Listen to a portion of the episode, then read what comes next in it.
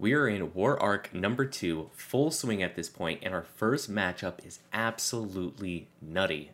What's up everyone, it is Dylan from Class 1A bringing you another My Hero Academia chapter breakdown. This week we have chapter 346, Super Hyper Unfair Broken Stage which, after reading this chapter, checks out to me. We kick off the chapter at UA where Shigaraki is facing off against Mirko, Bakugo, Best Jeanist, Edgeshot, Sun Eater, and Nejiri. The only problem is, Deku was supposed to be here too. Okay, to show the firepower that the heroes were supposed to have here, they have the number 3, the number 4, the number 5 hero in Japan. They have two thirds of Class 1A's top 3 and two thirds of the big 3 for the seniors at the school. And all of this against just Shigaraki, by himself, this man needs to be taken down and he is an ultimate threat. When Shigaraki realizes he has no backup here at Floating UA, he tests this prison by decaying his surroundings. But the heroes are 10 steps ahead as the floor reacts by shooting him upwards into an electric barrier covering the dome. Even the decayed floor replaces itself afterwards. All of this showing us that UA is an arena made specifically to kill Shigaraki. This seems like the perfect thing for dealing with Shigaraki, I mean, he's able to decay everything around him, but it's going to replace itself. And while still being deadly to humans, it's not going to have a lot of effect on the surroundings here. And on top of that, whenever it senses decay, it's just going to shoot him right up into the electric barrier, so he can't even use his quirk. And I like the slight explanation that they give about the electric current on how, yeah, it doesn't matter how strong you are, regardless, you have an electric current going through your system, you're going to seize up and you're not going to be able to move.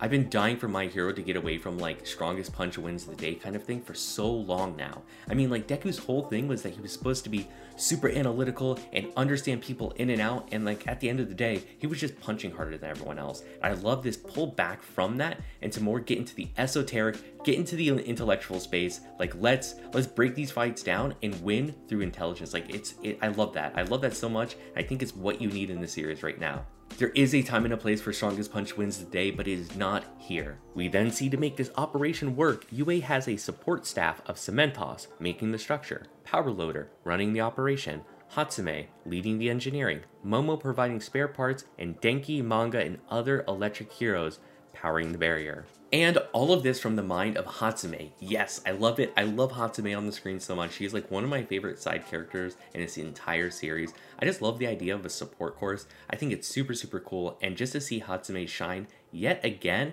is amazing. While I do wish we had a little bit more time with some of the other support students, just having Hatsume as a rep here is just perfect. And I also love that Horikoshi is leaning on problem solving using quirks. I mean, it makes sense for the society. I'm glad that they're leaning into it. I mean, like, yeah, if you need a bunch of electricity, there's people with electric quirks, like, just use them. Like, you're running short on supplies, yeah, Momo can get those supplies, just use her. It puts a realistic spin on a fantasy world, and I really like that. And if all that wasn't enough, we have Monoma with Eraser shutting down Shigaraki's quirks. They even call in the normal hero, Manual, to keep his eyes wet. Monoma really is the main character of this series right now. I mean, he was able to warp everyone to where they needed to go, for the most part without, besides Deku obviously, because that whole thing went a little bit awry, but he warped everyone where they needed to go, and he is there with Aizawa using Eraser against Shigaraki. And all of this, just picking these quirks up from a few days ago. And I really like the explanation about the five minute time limit here, and just like because Aizawa right there, he can just kind of keep recharging it, never let it drop. I really like that addition, it just gives the quirk a little bit more depth and even the touch of having Manual there to help water his eyes, kind of mimicking back to the first war arc of where is doing the same for Aizawa. Incredible stuff. I just love it.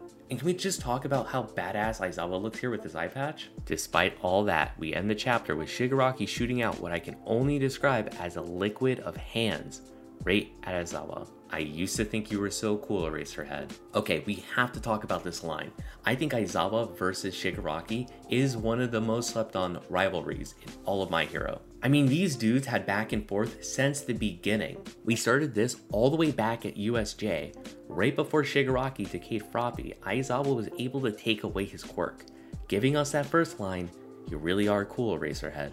Their next confrontation was during the war arc, where Aizawa took a quirk stopping bullet, severing his leg, and Shigaraki decayed his eye, saying the now classic line, You really are cool, Eraserhead.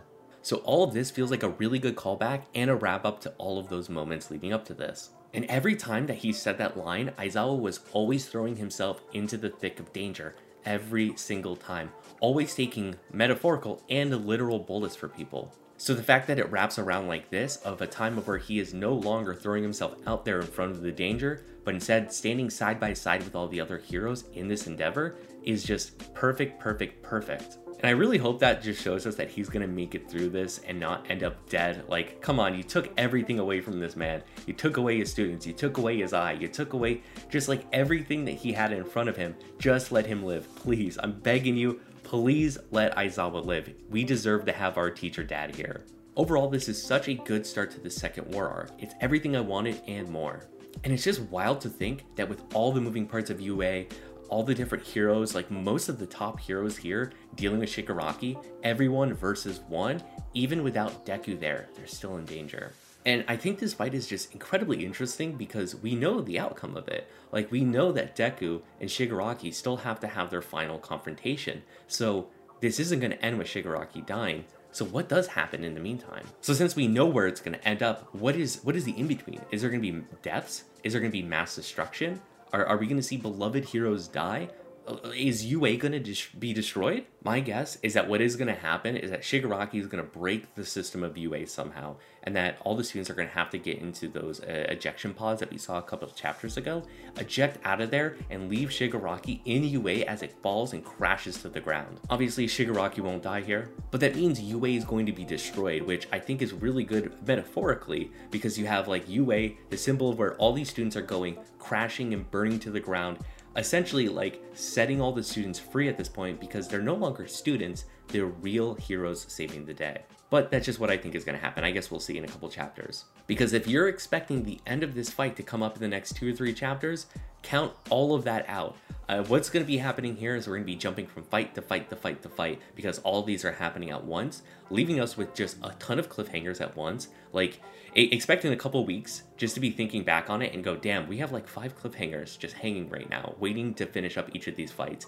It is going to be incredibly stressful. You're going to be having hair fall out between weeks, um, but it's going to be incredibly hype. It's going to be so, so good. But we'll just have to find out in next week when we get another manga chapter. But if this is leaving you all stressed out, check out this video where we just talk about My Hero video games. It's way more lighthearted, uh, it's a little bit of fun, so if you want to break up that stress in between these My Hero manga chapter talks, go check out that video. Very lighthearted, me and Andrew are just kind of having fun, chatting a little bit.